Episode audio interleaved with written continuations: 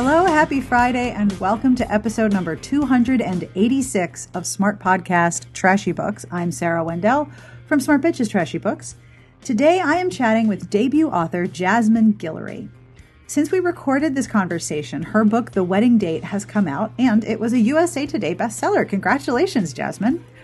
In our discussion, we talk about the excitement of pre release and the stress of balancing a book release with your real life and what brought Jasmine to reading and writing romance. Some of her favorite books involve characters who lead busy lives and love their careers, which informed her own writing as well. Jasmine also tells us about writing her own catnip story and writing characters who own who they are and celebrate themselves the way that they are. We talk about how her real life friendships found their way into her story and why friendships are essential to a person's journey, both in fiction and in real life. We talk about the importance of internet friends, in person friends, writer friends, the fun of recommending your friends' books, how crucial it is to have people in your life who know about writing and publishing and people who don't know anything about that, and especially the importance of friends who can help you look terrific by talking you into or out of clothing purchases as needed. She also gives some advice to aspiring writers about being proud of yourself and not comparing your progress to someone else's. And we cover the important elements of lipsticks, lip stains, and her personal product recommendations. Plus, she solves the mystery of why and how I always get lipstick on my eyeglasses. And she reveals the source unknowingly, but completely blew my mind. She reveals the source of one of my own reading catnips. I really enjoyed this conversation, and I hope you enjoy it as well. If you have suggestions or questions or you'd like to get in touch with me, I, I like to tell this part first. Because, you know, if you just tuned in, you're like, wow, I want to tell this person who I've never listened to some things. You should totally tell me some things. And if you're listening to every episode, you should also tell me things. You can email me at sbtbpodcast at gmail.com. You can record a voice memo. I have a few. They're awesome. I should have more. You should send one. Record a voice memo, tell me all the things, and email it to me at sbtbpodcast at gmail.com. This episode is brought to you by The Most Eligible Highlander in Scotland by Michele Sinclair. Award winning author Michele Sinclair returns to the Scottish Highlands, the land of her fan favorite McTiernay clan, full of fierce warriors and vibrant women. As the most sought after bachelor in Scotland, the seventh McTiernay brother claims he cannot be caught nor taken to the altar not by seduction nor love, until a roving Highland beauty lays siege to his heart. The Most Eligible Highlander in Scotland by Michele Sinclair is available everywhere books are sold and at kensingtonbooks.com. All of my podcasts get a transcript as they are produced, and this week's transcript is brought to you by Lauren Dane's Whiskey Sharp Unraveled. The sharpest ache comes from wanting what you think you cannot have. Whiskey Sharp Unraveled is the newest contemporary romance from New York Times and USA Today bestselling author Lauren Dane. Maybe Dolan has lived independent, free spirited, and unattached since she left home at 16. Whiskey Sharp, Seattle's sexy, vintage styled barbershop and whiskey bar, gave her a job and a reason to put down roots. Cutting hair by day, losing herself in drumming in a punk rock band by night, she's got it good but a longtime crush that turns into a hot, edgy night with brooded and brooded and bearding. Brooding and bearded? Brooding, that's much better. Let's try brooding and bearded. Now I'm gonna now I'm gonna look for heroes that are brood brooded and bearding. Bearding heroes. That's a new series, right? Okay. Let me try that sentence again. But a longtime crush that turns into a hot, edgy night with brooding and bearded Alexei Petrov makes it a hell of a lot better. You can find Whiskey Sharp Unraveled available at all book retailers, and you can learn more at laurendane.com. Thank you to Lauren Dane for sponsoring this transcript, and thank you to Garlic Knitter for compiling each transcript each week. Now, we have a Patreon, and the Patreon helps support the show and helps me produce new spiffy episodes, but it also helps me commission transcripts for the episodes that don't have one yet, way in the archives, about episodes, I want to say 13 through 70. If you would like to support the show and support the work we do and also help me commission those transcripts, have a look at patreon.com slash smartbitches. I am deeply, deeply appreciative of all of your support. And I have a compliment to give to one of our Patreon supporters, Debbie D. You are the friend that people turn to for advice that is fair and kind and terrifyingly accurate. So don't stop doing that. If you are curious and would like to have a look at the Patreon, it's patreon.com slash smartbitches. Are there other ways you can support the podcast? Absolutely, there are. You can leave a review wherever you listen. You can tell a friend. You can subscribe. You can hang out with me here every Friday or whenever you listen. All of those things are equally wonderful, and I deeply appreciate that you're here. I also want to thank some of the Patreon folks personally. So, to Megan and Anne, Samantha, Jane, and Caroline, thank you for being part of the Patreon. The music you're listening to is provided by Sassy Outwater. I'll have information at the end of the show. And of course, I will have links to all of the books that we talk about, as well as links to some of the products that Jasmine recommends in the show notes at smartbitchestrashybooks.com slash podcast. And now, without any further delay, let's talk writing, friendship, lipstick, and books with Jasmine Guillory. On with the podcast.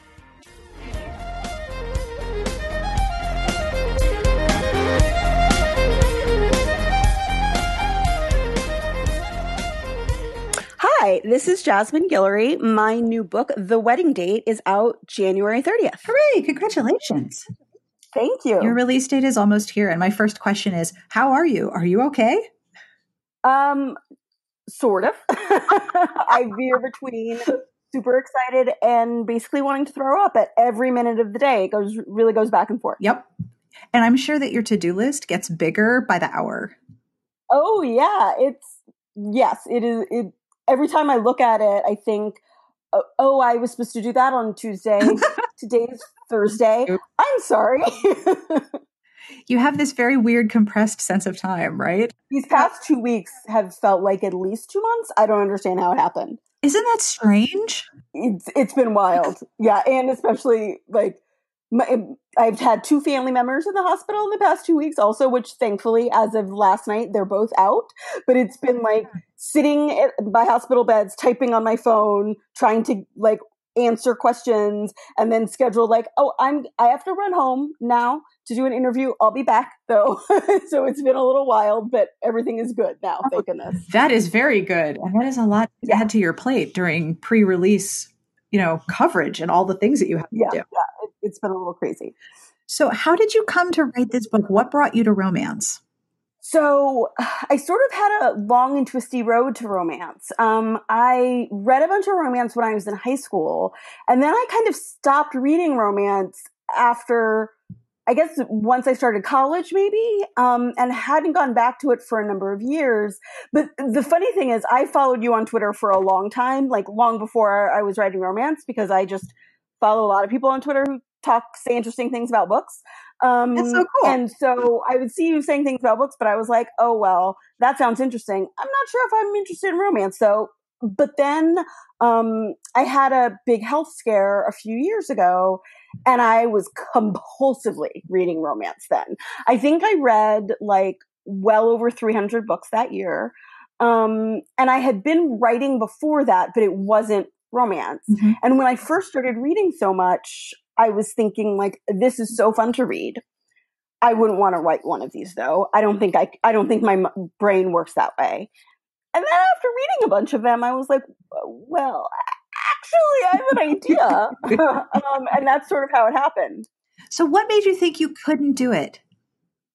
You know, I think at first it was because I was reading a lot of historical romance at 1st mm-hmm. And I like, I was a history major in college. I love historical romance, but I didn't think that I wanted to like both have a writing fiction and research mode at the same time that just seemed not the way that my like creative mind worked mm-hmm. um and I, I feel like historical research is a kind of very i mean everyone does research for books but i feel like that especially historical romance readers can get very specific about things like i didn't want to have to research you know what clothes worked or like all of that stuff um and and also I wanted to write books about people of color, and that seemed a lot more challenging in in a historical context. And I've read a lot that I really love, but they're like they're not books that I think that I would be good at writing. Um, I think is part of it.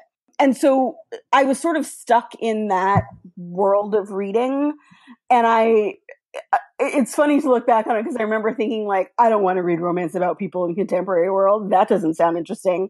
And then I started reading some, and I was like, oh, okay, I was wrong about all of that. I want to keep reading more. so, contemporary romance was the sort of the subgenre you discovered later after reading historical.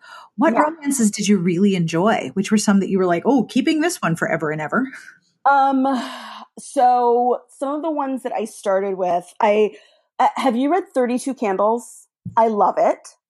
No, um, please tell me about it. Oh, it's it's ba- it's sort of like it's kind of built around like 16 candles. It kind of there's a lot of throwbacks to that. Um, and it starts when the main character is like in her teenage years. But that but that's sort of not quite the prologue, but that's just the very beginning of the book. And then it kind of moves up until when she's third, when she's in her 30s, and this kind of up and down romance that she has with someone where they both mess up a lot. Um, and I loved that book.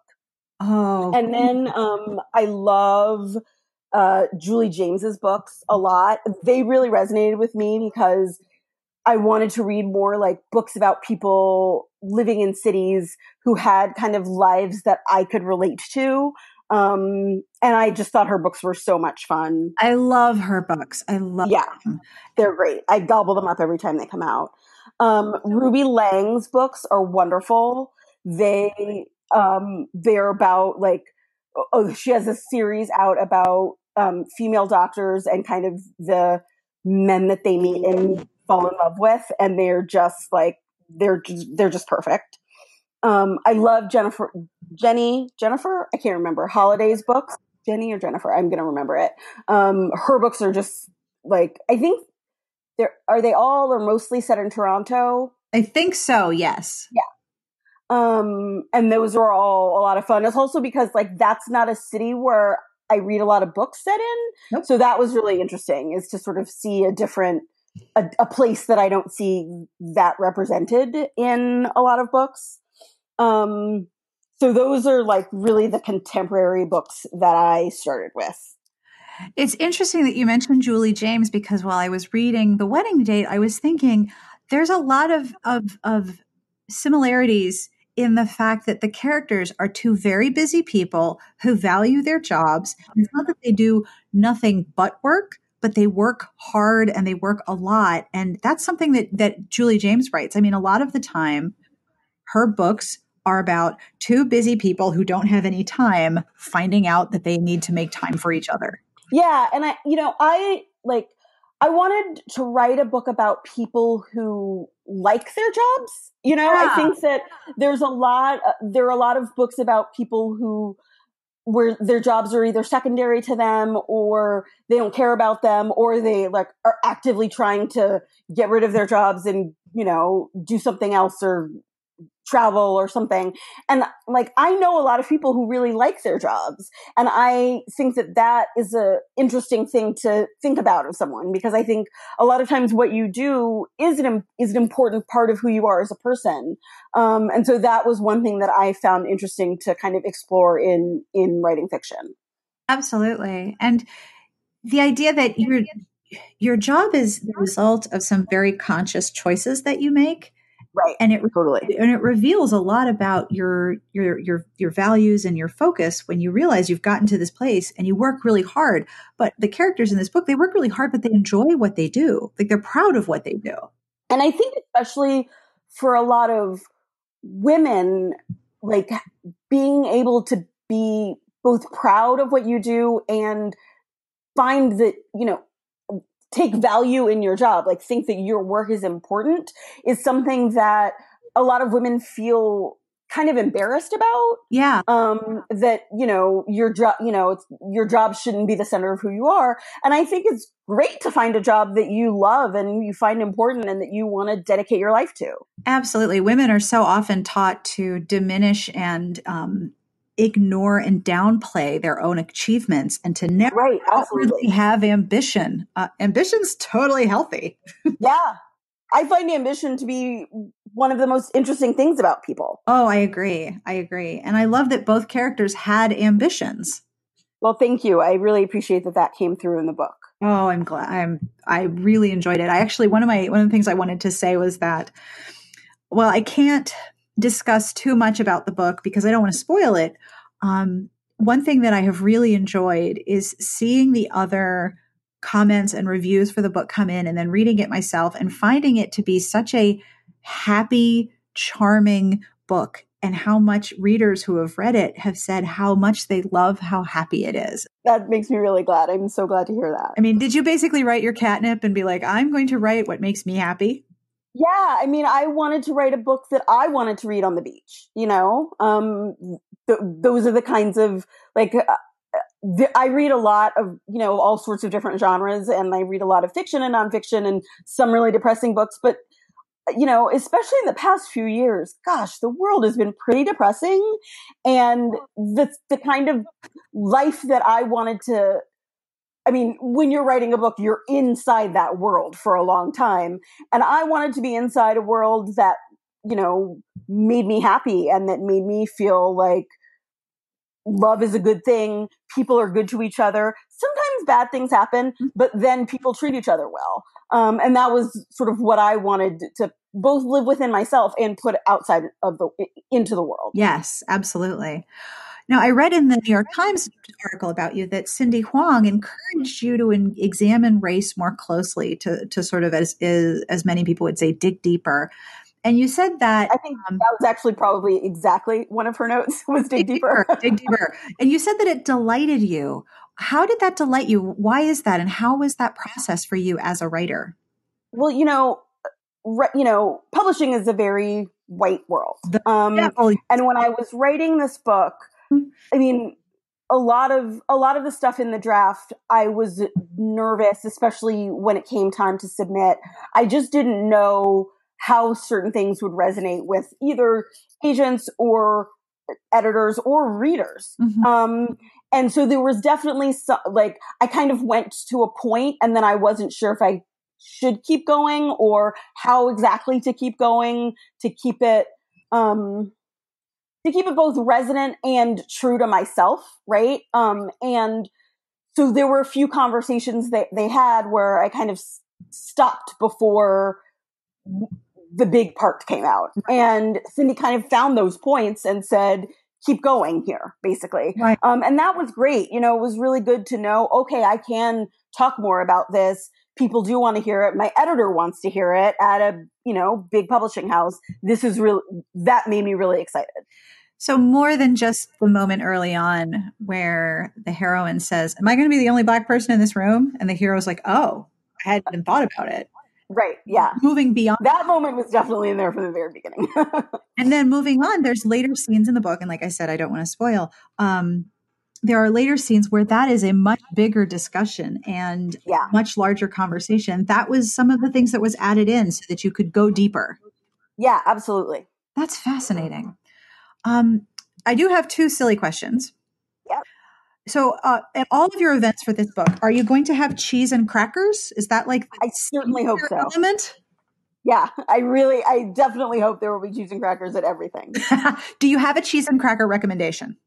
Okay, well, I have a lot of cheese and a lot of cracker recommendations. Um, I mean, you know, one of the things that brings them both together, one of my favorite foods of all time that I never purchase except in times of great stress because I will eat an entire box are Cheez Its. I love them. Um, I cannot be trusted with them inside my house. Like I, you know, they're like sweet people and savory people. I can have, and I think I have in my house right now, like half a thing of brownies, lots of chocolate, it's fine. Those will last for a while. A box of Cheez Its, no matter how big the box is, is gone in a day and a half. So I just try not to buy them unless I, I, know I really need them, which is maybe twice a year. So um, I should not send you the recipe for homemade Cheez Its. That would be a- well, I was going to say I have a recipe for them and I make them sometimes.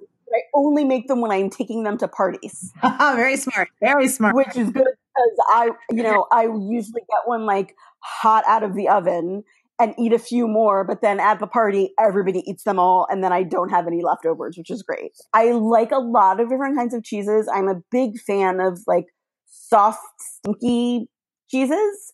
Um, there's one from there. There's a local bakery or bakery, local dairy, uh, Cowgirl Creamery. Um, that's up in Marin County that makes some amazing cheeses that, that I love all of theirs. And I love them with a variety of different crackers. There's like relatively oh, no. simple crackers, which are great. Um, and then there are these crackers that like Trader Joe's carries them. They have them at, or Trader Joe's has, I think, a mock up of them. They have them at Whole Foods um, and a bunch of different markets that are like, I always forget the brand name, but they're hard and they have like nuts and dried fruit in them and they're delicious and they work with all cheeses, but especially kind of a like goat cheese or a brie. I love those. But honestly, I am like, I would be happy with some cheddar cheese and Carr's Table water crackers. That's some of my favorite things in the world. Those are those are surprisingly good considering that they yeah. are just water and flour. I know. They're really good. I think they work with all like I if I make a cheese plate, which is one of my favorite things to do for parties also, I always have those because they work with everything and sometimes you just want something simple. They go with everything. They absolutely yeah. do. Now, I don't like I said I don't want to spoil, but what about donuts? One of the things I love about this book is how much the heroine enjoys her food. Yeah. I take it if you're a savory person, then donuts are not necessarily a thing that you're going to have in many, many places in your house. Well, so I love donuts, but I also, again, like, I'm satisfied quickly with sweets, uh, unlike yeah. Alexa, the heroine in the book, yeah. who can eat sweets forever. Um, and that is a little part of her character that I took from my sister, who loves sweets and especially donuts. Um, and when when we were little, she's 10 years younger than me. Um, and when, so she, when she was little, especially like saying that she would get a donut for something was the way to get her to do basically anything. and, and so, um, so yes, I like, I like donuts. She loves them.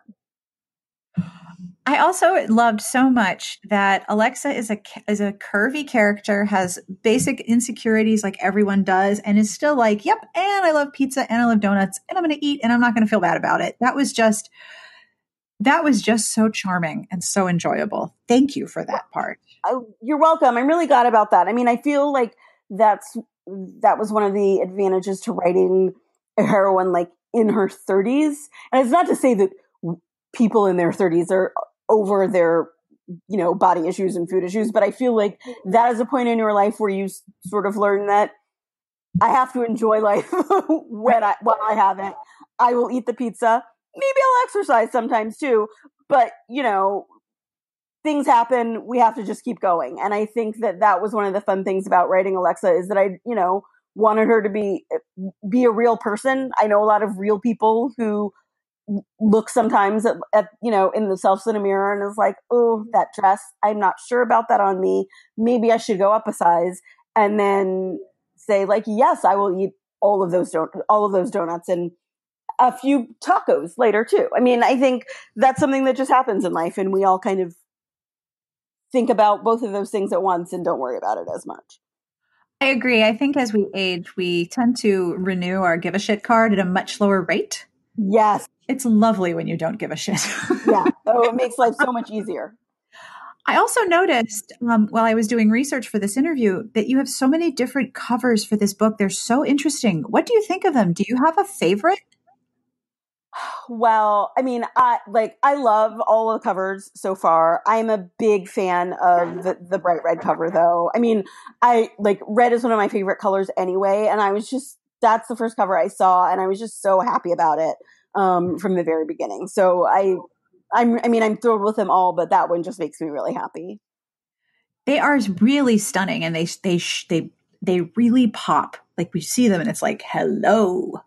Oh yeah, well that may, that is great. Um, I also when you know one of the things that I told my editor when we talked about covers initially is that it was really important to me to have a black woman on the cover, um, yeah. and I'm so glad that this book does. So that um, you know, I love basically just everything about the cover and the way it's represented. But I also really love that um, a black woman is front and center. And it's a it's a very elegant silhouette. Yeah, I like that too. now, Elise, who writes for me, also read this book. Um, you saved her from flight panic because she's afraid of flying, but was going to Costa Rica on vacation. And she's like, I didn't even notice I was in the air, which is pretty oh, much that makes me so happy. the best thing you can say, right? Yeah, absolutely. me to ask you a very important question. What frequent flyer program do they belong to? Because we both want that one. Well, okay, but here's the thing: it's very easy to fly within California. Oh, I fly Southwest between LA and the Bay Area all the time. They have pretty cheap flights constantly. Right. Um, so that part is not, you know, they're like, and there are many daily flights between like all of the LA airports and Oakland and San Francisco. Um, so that that part is was relatively easy for me. because here on the East Coast, we're like, wow, flying yeah. back and forth with frequent flyer miles every weekend. What program is that? We need to know. yeah, South, Southwest has both lots of cheap flights and a relatively easy frequent flyer program, um, and so many flights that it's you know it, it's not like cost there is a cost to it but it's not difficult to get on a flight at the last minute without paying a bundle of money right so, do you have a favorite scene in your book that one that you just really love or are really proud of? Absolutely, but it's a little bit of a spoiler. Oh, that's a tough answer. Yeah. I will tell you, it comes sort of towards the, not the end, but it, sort of the second half of the book. Mm-hmm. Um, and it's a big kind of emotional scene between the two of them. And I really loved writing it, and it sometimes still makes me cry when I read it. So Oh, that's that's I have heard a very good sign that when it makes you cry, there's real emotion, especially if it can yeah. make you cry more than once. Yeah, that is that is definitely my favorite scene in the book. It is, so far, no no one else is that their favorite scene in the book, which that's fine. But I need to find the person who comes to me and tells me that's their favorite scene, and then they'll be my favorite person. I also wanted to ask you about friendship. Um, part of the romance is that they become friends, and that both of the characters, both Drew and Alexa have friends who are part of their lives. Um, how much how much of the friendship of the characters in the book is based in your in your reality and in your own experiences? Oh, like 100% of it. I mean, I you know, my friends are very close to me um and have like they have supported me through everything that I have done in my life. Um, and I care very much about my friends. And, you know, I, I feel like the, the relationship when your friend starts dating someone new is a really interesting, like, tension because it's a good thing but also you want like this person better be good for them and also i hope i like them which mm-hmm. sometimes isn't the same thing um and so that was one thing that i thought it was interesting to explore is you know, meeting the friends of the person you're dating and also being the friend and meeting the new person and, you know, kind of wanting them, you know, keeping your fingers crossed that this is a good person, that they treat your friend well. Um, I think all of that is really interesting and fun to explore in fiction. Especially since in the book, Alexa and her friends care for each other. Yeah they take care of each other. There's one scene where her um, her very best friend is like, uh, "Okay, I have very simple questions. What kind of wine do you want? Am I stopping for burgers?" I, eh, when you're in an emotionally devastated or unhappy state, it's your friends who can say, "Okay, white or red." Yeah, right, exactly, and who can say, you know, we can talk or not talk. Either way, mm-hmm. just know that I'm here. And I've had friends say that to me, and I've said that to so many friends, and it is something that is really important is just like being there, letting them get out what they need to get out, or just sit in silence and watch television and drink wine. Um, sometimes either of those things is exactly what you need. Yes, absolutely. Now, you wrote about your friendship with Amy Spalding in Slate, and it was a really lovely essay. Oh, thank you so much especially that it's all about internet friends and so many of my friends who are the closest people to me i only see maybe once every couple of years but we talk yeah. all the time in multitudes of ways. Um, and i love what you said about finding that the person online is the same as the person in real life. Because there's so many ways in which we perform a persona for one another. Yes absolutely And, you know, answering a friend request can seem very minor. Um, think about performing that in person, like walking up to somebody and saying, Hi, I would like to be your friend. Right. yes, completely. it's really kind of alarming. For a lot of, in a lot of ways, that's what courtship is. And yeah, that's what your characters have to do. They have to take a chance and say, I would like to, um, I would like to be your friend. Here is a friend request without software. Yeah, right. I mean, I think that's, that's one of the ways that kind of the internet makes things a little easier in life is that you can, you know, you have that courtship while you're just like chatting on Twitter sometimes. It's like, oh, this person and I can be funny together. Maybe we would be able to be funny together in the same actual room.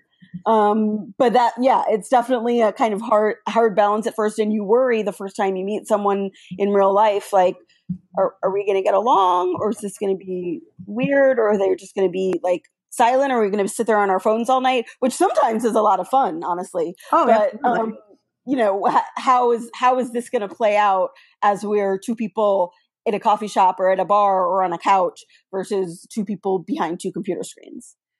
And being your whole self and your authentic self is another part of friendship and also courtship that you have to yeah. the other person to show your all of your sides, even the ugly ones, even the things you're ashamed of.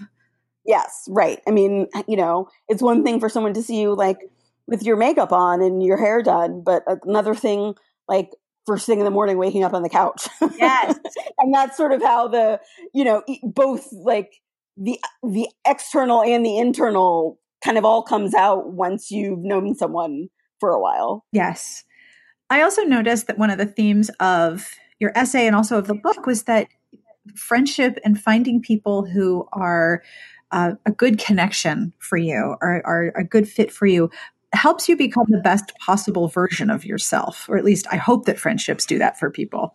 Yeah i completely agree. Uh, that, that's one of the things that i think friendships absolutely do for people is to support you in whatever ways you need and to make you a better person. Absolutely what were some of the keys that were um, essential for for your characters, for Alexa and Drew, to become the best versions of themselves? You know, I think for I think when I thought about this, it was really figuring out what the things were about yourself that you wanted to improve or that you realized that you were doing a bad job at mm-hmm. um, and trying to work on that because i think there's certain things that we all know about ourselves that we need to work on and sometimes we actually work on them and sometimes we don't. Um, and then sometimes we don't even realize it until someone calls you on it right? Yes. like we all need that person to say what are you doing? You know you can't do it that way or like i know you've been doing it this way for years but that's not actually good for you. Um, and so i think there are a few times in this book where they both get called on some of their, their the ways that they work um, and have to work to be better people. And I and I like that their friends did that to them for the most part. Yes, because your friends are the ones who eventually reach a point where they have permission to say difficult things to you. Yes, absolutely. It's not just your romantic partner that have that have that permission. One story about this from some of my real life friendships. Um, I was on a trip with two of my closest friends from college once. And again, you know, we've known each other for over 20 years. So we all have permission to say things like this to each other. We were, I think, driving and we were a little bit lost and we knew we would find our way, but one person was like being super grumpy and like one of my friends was just like you know you're being a real bitch right now and she was like oh i am you're right. Let's not do that anymore. And it just, it was just fine because we all recognize like, this is how you're acting. Let's not treat each other that way. And we all just moved on. Whereas you can't really have that conversation to someone that you've known for like two months. Um, and that's a lot harder in a romantic relationship, especially at first, I think. So that's one of the things about like navigating relationships is figuring out how to, how to call someone on what they're doing and just all like be fine with it and make it work. It's it like in the, like in your book. Listen, you know I love you, right? The introduction to and what yes. comes after that is going to be really annoying. yes, exactly. in your essay uh, in Slate, about your friendship with Amy Spalding. You wrote about the vulnerability of not only deciding to be a writer, but telling someone else that you want to be. Yeah. Which, which is a really secret piece of yourself to share with someone. And it's it's like a level of, like I said, a level of access. Is that vulnerability still there? Do you still feel that way about talking about yourself as a writer? oh it's getting less, a lot less so now. Mm-hmm. Um, but definitely every time I tell someone who I haven't seen in a while, I have a book coming out this year. It, like I'm nervous before I say it, you know? Um, and so I, there is definitely some of that that's still there. And it's, you know, it's been a few years since I started telling people, but it's every single time it feels like uh, I have to sort of work myself up to talk about it because it does feel very like this is a real piece of me that's coming out in this book. Um, that's I think different from, I think creative pursuits are different in that way, right? Like, I don't think people feel that way when they, I mean, I certainly never felt that way when I said I'm going to law school, or I don't think people feel that way when they say that they're going to medical school. Um, but when you talk about, you know, becoming a writer or painting or anything like that, that you, that anything that comes out is created by you, um, I think that just feels very like personal. Yes, it really does. And also that, you're telling somebody about your ambition, which we talked yeah. about earlier. Women are not encouraged to have ambitions, especially yeah. not creative ones. Yeah. Yeah, that's absolutely true. Now, I've asked you about your book. Um, would you be willing to tell me and everyone who will be listening about the summer of Jordi Perez and the best burger in Los Angeles? Yes, I love that book. Um, it's Amy's book that's coming out uh, in, I think it's early April. Um, it is a it is a YA romance about two girls who live in LA. Um, they are both working together as interns at a, a store for the summer and are kind of battling it out to see who gets offered a permanent job and then in the process fall in love with one another. Um, it is such a cute, fun book. There's lots of, again, I love books where there's lots of food. There's lots of talk about burgers. Um, there are also lots of great friends in the book. Um, uh, for both of the friends, uh, for both of the girls. And I just love it. And I think you'll love it totally. That's brilliant. Isn't it easier to talk about someone else's book than your own? Yeah, absolutely. I've always found that to be true. Yeah. so, how have your friendships helped you as a writer?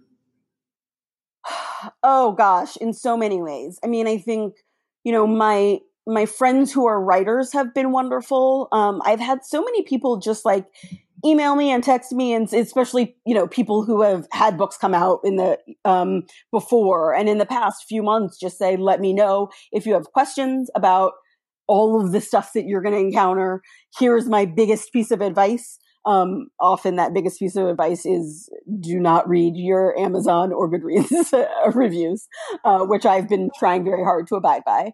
Um, and, or, you know, and just like letting me ask them all of my questions from like the small things to the big ones.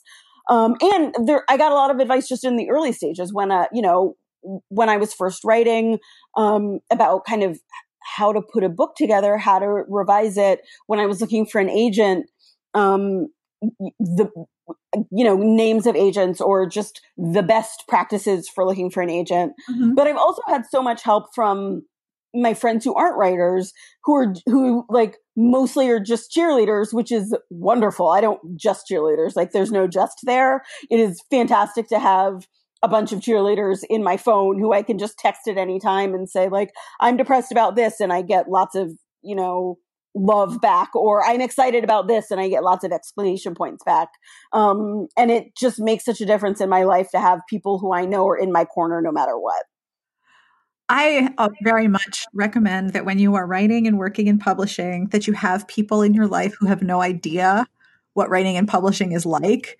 Yeah, it's great. It, it, keeps it, it helps you realize writing a book is kind of a big deal. Yeah, Yes, I mean, and my family has been wonderful. My parents are both like so excited about the book coming out, um, and so it's but you know, and it's one thing that I've heard from a lot of um, my family, which is funny because it wasn't the first thing I thought of, but it's made me so happy is um, so on my dad's side, my dad is one of eight kids. I have a lot of uh, cousins, and our grandmother. Um, a lot of the cousins would go to her house, you know, all the time. She'd babysit for us, and so many of my cousins, and we all called her Granny. And so many of my cousins have said, like, Granny was such a big reader. You were always reading with Granny. She would be so happy about this. Um, and she died, uh, I think, about 10 years ago. And it's just so wonderful to hear them. Like, so many of my cousins and aunts and uncles have said that independently. And it's been so lovely to hear um, that they are just sort of in my corner and thinking about the path that got me here, which was a very long path. That's really lovely. Yeah, it's been so nice and to have that connection to yourself in a time period that you might not remember because you were yeah. so young. And I, I, mean, I was always, you know, my cousins would always make fun of me because, like, oh, Jasmine always has a book, or like, what's Jasmine reading now? Um, and so that it's just a nice little f- full circle moment. That's adorable. Yeah. So, do people ask you for advice? Do you have advice for anyone who's thinking of writing a book now? Yeah. Um, you know, my biggest advice is to just keep going. Yes. Um, I I started writing uh, about seven years ago. I worked on I wrote another book before the wedding date, and then sort of another one kind of, that I kind of half wrote in the middle of the two. Um, and it took me a while to get to, you know, to an agent, to a publisher. I had many rejections along the way. And I'm so glad that I kept going. Um, I also think that this is a time where it's, it was really helpful for me to figure out what kind of a writer I was, like what worked for me and what didn't. Mm-hmm. Um, you know, I've learned that I really need an outline before I start writing. Some people can do it the other way. I cannot. I've tried. It does not work for me. I'm glad that I know that before I now have deadlines.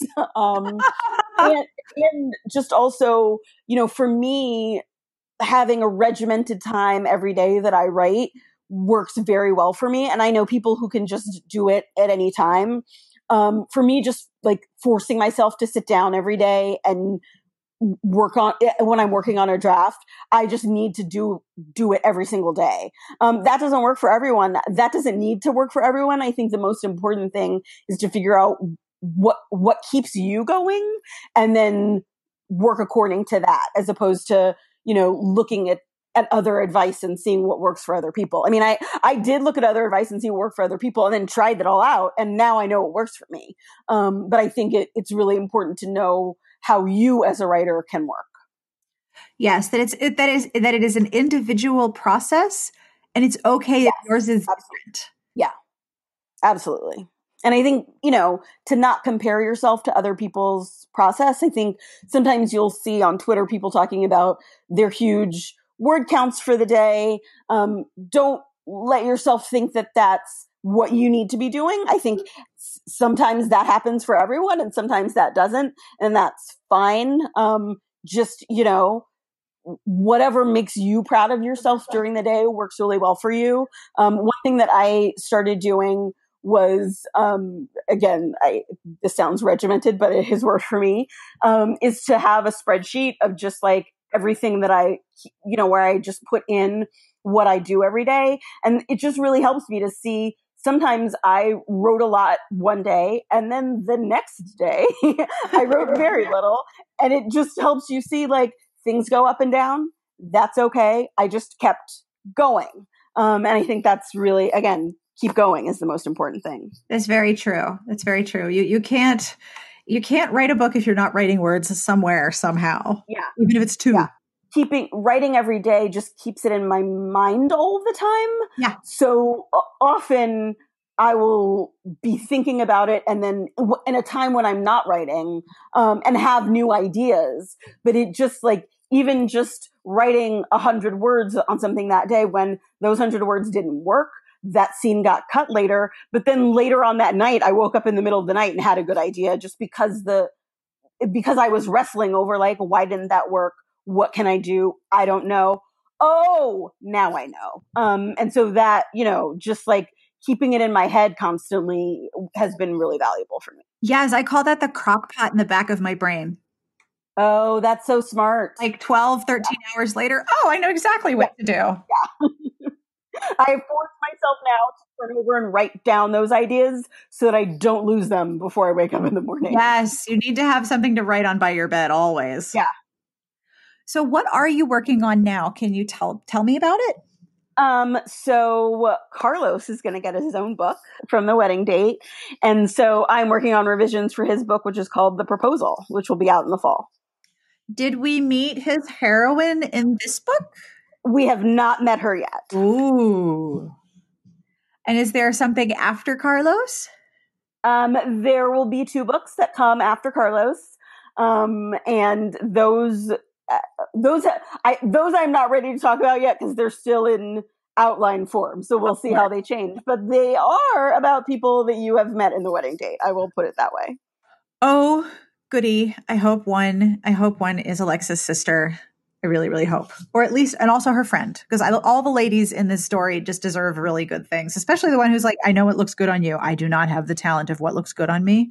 Again, talk about friends. It's always important to have a friend who can tell you, A, what looks good on you, and and that friend who can say like no take that off immediately and you don't get your feelings hurt yes and the friend who can talk you into wearing something that you might not otherwise have put on yes absolutely that is a lovely friend that's the friend yeah. who wants you to to look as good as possible and that's such yes. a generous the friend who wants you to succeed yes it's such a generous thing now i do have speaking of beauty i do have a question for you um yes completely unrelated to writing. In your newsletter uh, in December, you wrote about Fenty Beauty lip paint. Yes. You still recommend it? Yes, I love it. I like I have a lot of lipsticks and I wear them a lot and I I think for the like 2 weeks after I bought that, that was the only thing I wore every day. I love it. It's it it is a little tricky to apply. I will warn you because the applicator is a little is on is kind of shaped just a little strangely. Mm-hmm. Um, but once you figure out a trick to that, it's just great. It is it like, and I've seen so many women of like a variety of different lip shades wear it and look great in it, and it feels very comfortable on. I, a lot of matte lipsticks feel pretty drying to my lips. Yes, um, and this one doesn't at all. And it is really a universal red.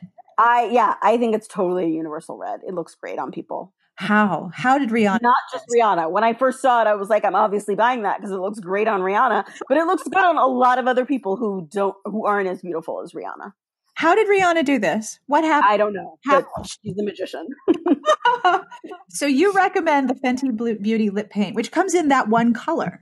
Yes, it's only that one color for now. Although I'm wondering if they're going to add more. Um, they did add more lips, like other styles of lipstick, which I have not tried yet, but I'm dying to. Um, so we'll see. So, what are your other go to lipsticks that you recommend unreservedly?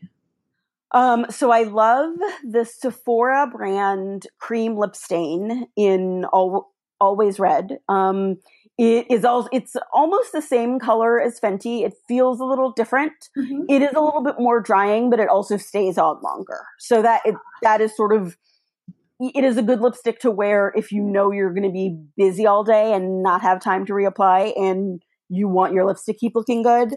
Um, so that one I love, and I think that one works good on a works well on a lot of people. Um, I also really love YSL has these great lip stains that stay on for a while, but they they kind of feel like lip gloss when you apply them.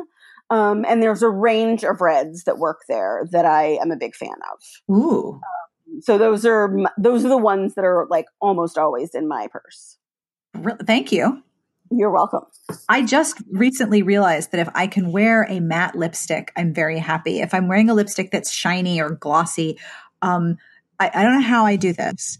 And I fully realize this is very strange, but I always end up getting lipstick on my glasses. I don't know what. Oh, okay, I will explain to you how you do it because I, I, that, I kept getting lipstick on my nose and was trying to figure out how it happened. This is how it happens. It gets on whatever cup you're drinking and then you turn the cup around and you drink again and then oh your lipstick gosh. comes off on your nose or your glasses. Oh my gosh, mind blown. Yeah, that's how it happens because I kept looking in the mirror and being like, why do I have lipstick on the tip of my nose? And then I suddenly realized it.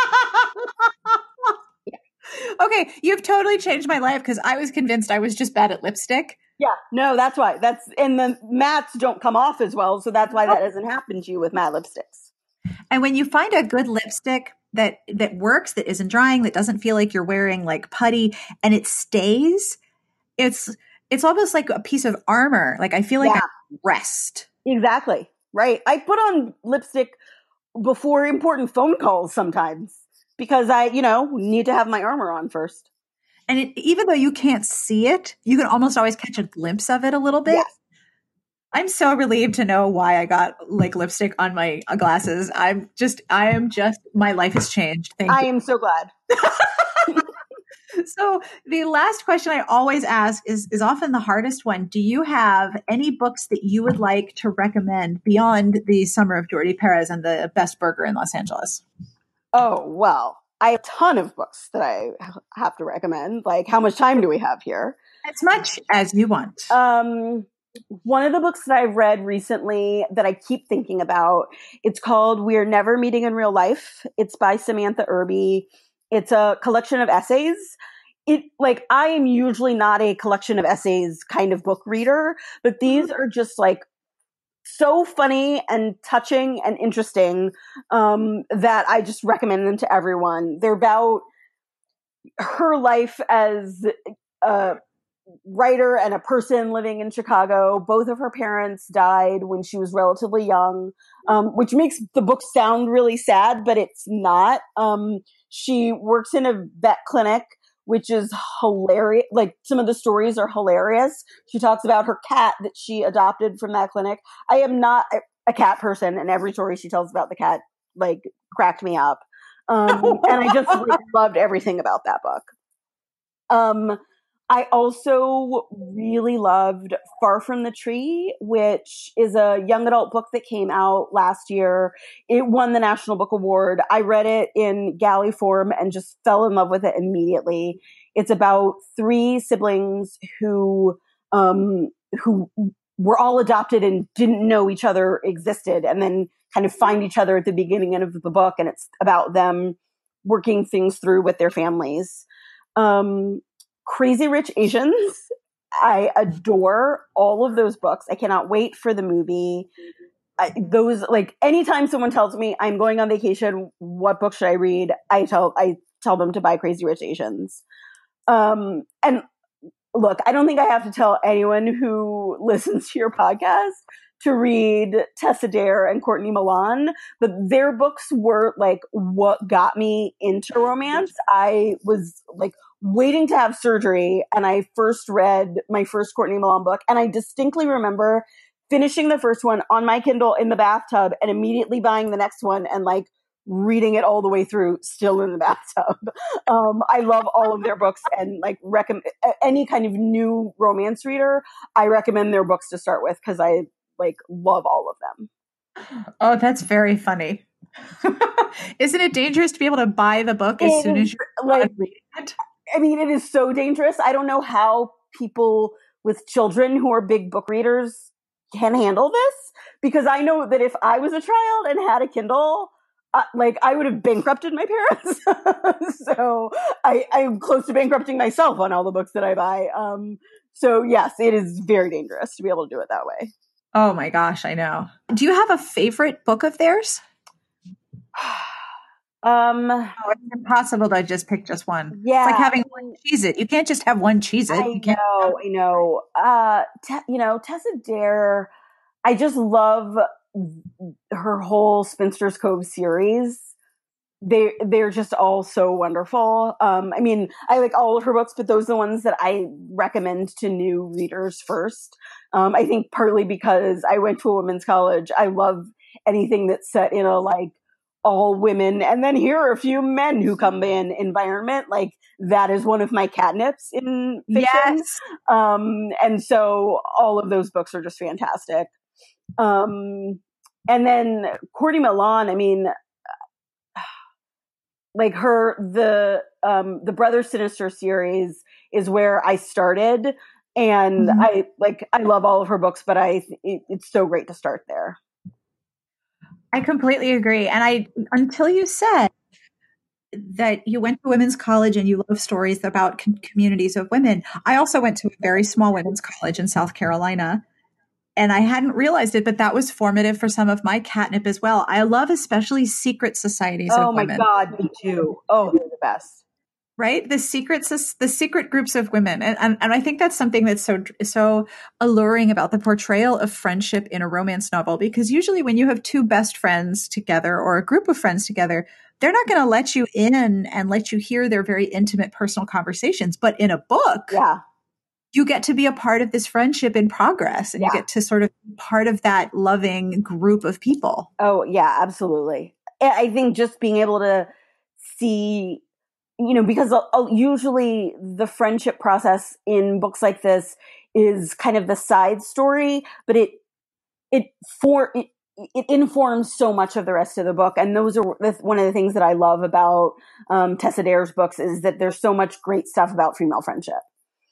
Yes. And that the friendships are not sacrificed when the romance shows up. Yes, absolutely. I love that so much. Thank you, by the way, for illuminating me onto the reason and the uh, the provenance of one of my pieces of catnip, and also why I get lipstick on my glasses. my pleasure. This is a revelatory conversation. Do you have any other books you want to mention?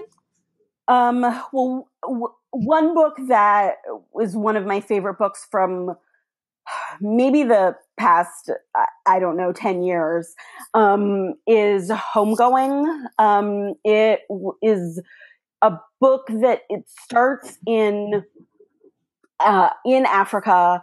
Um, it's about the first part of the book is about two sisters who basically get torn apart. One or one stays in africa one is sold into slavery. Um, and then it follows their descendants story by story up until the present day America. And it is just stunning. Um, I read it in two days and it was one of those books where when, when you finish, I just had to sit in silence for like 30 minutes and think about it. Um, I mm-hmm. loved it so much. And I think a book that informs that book a lot, which is nonfiction, it's called The Warmth of Other Suns. Um, it is about the Great Migration uh, in America from of uh, Black Americans from the South to the North and West, um, and it, it, it taught me so much. I mean, you know, I was a history major. I love history. There's a lot of there are a lot of things in the book that I knew, but they taught me so much that I didn't know, both about America and history, but just like about myself and my own family. Like I figured out oh, this is why I grew up where I did, basically. Um, and I, it it's just a really fascinating book about America. And I think that it really helps to inform a lot of other books about um, America. I just loved it. It's always so interesting to not only discover you know why you are the way you are but how you got to be yeah. where you are no there there is a moment in that book where i like reading it and got chills and was like oh that's why i exist basically um, and it's just a it's just a wonderful book. And so much of it is arbitrary. Yeah, completely. Like it could have been so very different, very easily. Yeah.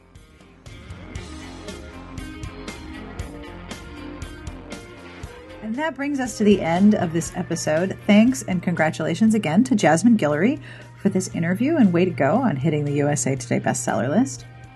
If you have questions or ideas or you'd like to ask for a recommendation, please get in touch with me at sbtbpodcast at gmail.com, or you can find me on Twitter at smartbitches.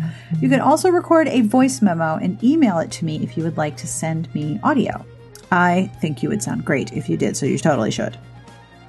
This podcast is brought to you by The Most Eligible Highlander in Scotland by Michele Sinclair. Award winning author Michele Sinclair returns to the Scottish Highlands, the land of her fan favorite McTiernay clan, full of fierce warriors and vibrant women. As the most sought after bachelor in Scotland, the seventh McTiernay brother claims he cannot be caught and taken to the altar not by seduction or love until a roving Highland beauty lays siege to his heart. The Most Eligible Highlander in Scotland by Michele Sinclair is available everywhere books are sold and at kensingtonbooks.com. Each episode gets a transcript, compiled and handcrafted by Garlic Knitter. Thank you, Garlic Knitter this week's transcript is brought to you by Lauren Dane's Whiskey Sharp Unraveled. The sharpest ache comes from wanting what you think you cannot have. Whiskey Sharp Unraveled is the newest contemporary romance from New York Times and USA Today best-selling author Lauren Dane. Maybe Dolan has lived independent, free-spirited, and unattached since she left home at 16. Whiskey Sharp, Seattle's sexy, vintage-styled barbershop and whiskey bar, gave her a job and a reason to put down roots but a longtime crush that turns into a hot, edgy night with brooding and bearded Alexei Petrov makes things a hell of a lot better. You can find Whiskey Sharp Unraveled available at all book retailers, and you can learn more at laurendane.com. We have a podcast Patreon. If you have a look, you can see the different reward tiers and you can find out what the options are for as little as $1 a month.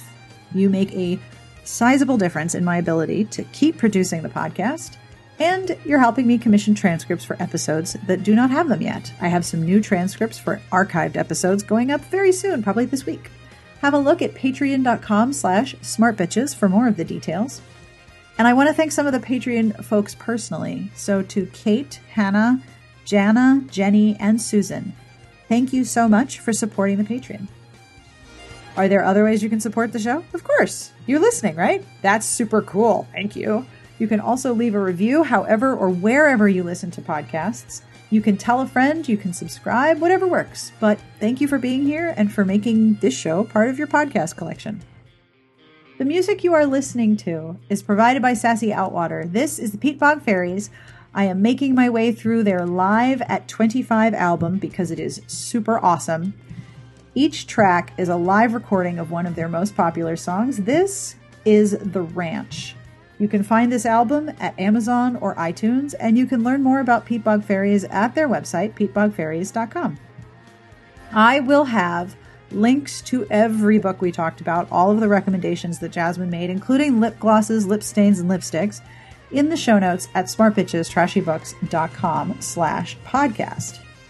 And speaking of the website, it occurred to me that you might be interested in hearing what's coming up on the site this week.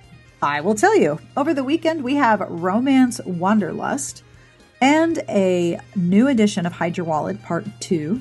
I call it Hide Your Wallet Part 2, Electric Boogaloo, but that's because I'm a giant Gen X nerd. Amanda has a squee from the Keeper shelf going up next week, and of course, we will have reviews and a Bachelor recap from Elyse. I hope you'll stop by and hang out with us if you're interested. I always end with a terrible joke. Today is no exception. Thanks to Anoya for these wonderful, wonderful bad dad jokes. I bet you know this one, but I'm still going to do it anyway because it makes me smile. Why do seagulls fly over the sea? Give up? Why do seagulls fly over the sea? Because if they flew over the bay, they would be bagels. oh, I love them so bad. Oh, they're so bad. It makes me happy. All right, now that I've tortured you enough, I will let you move on to the next podcast in your queue. On behalf of Jasmine and myself and all of the animals currently on my desk, we wish you the very best of reading. Have a wonderful weekend, and we'll see you here next week.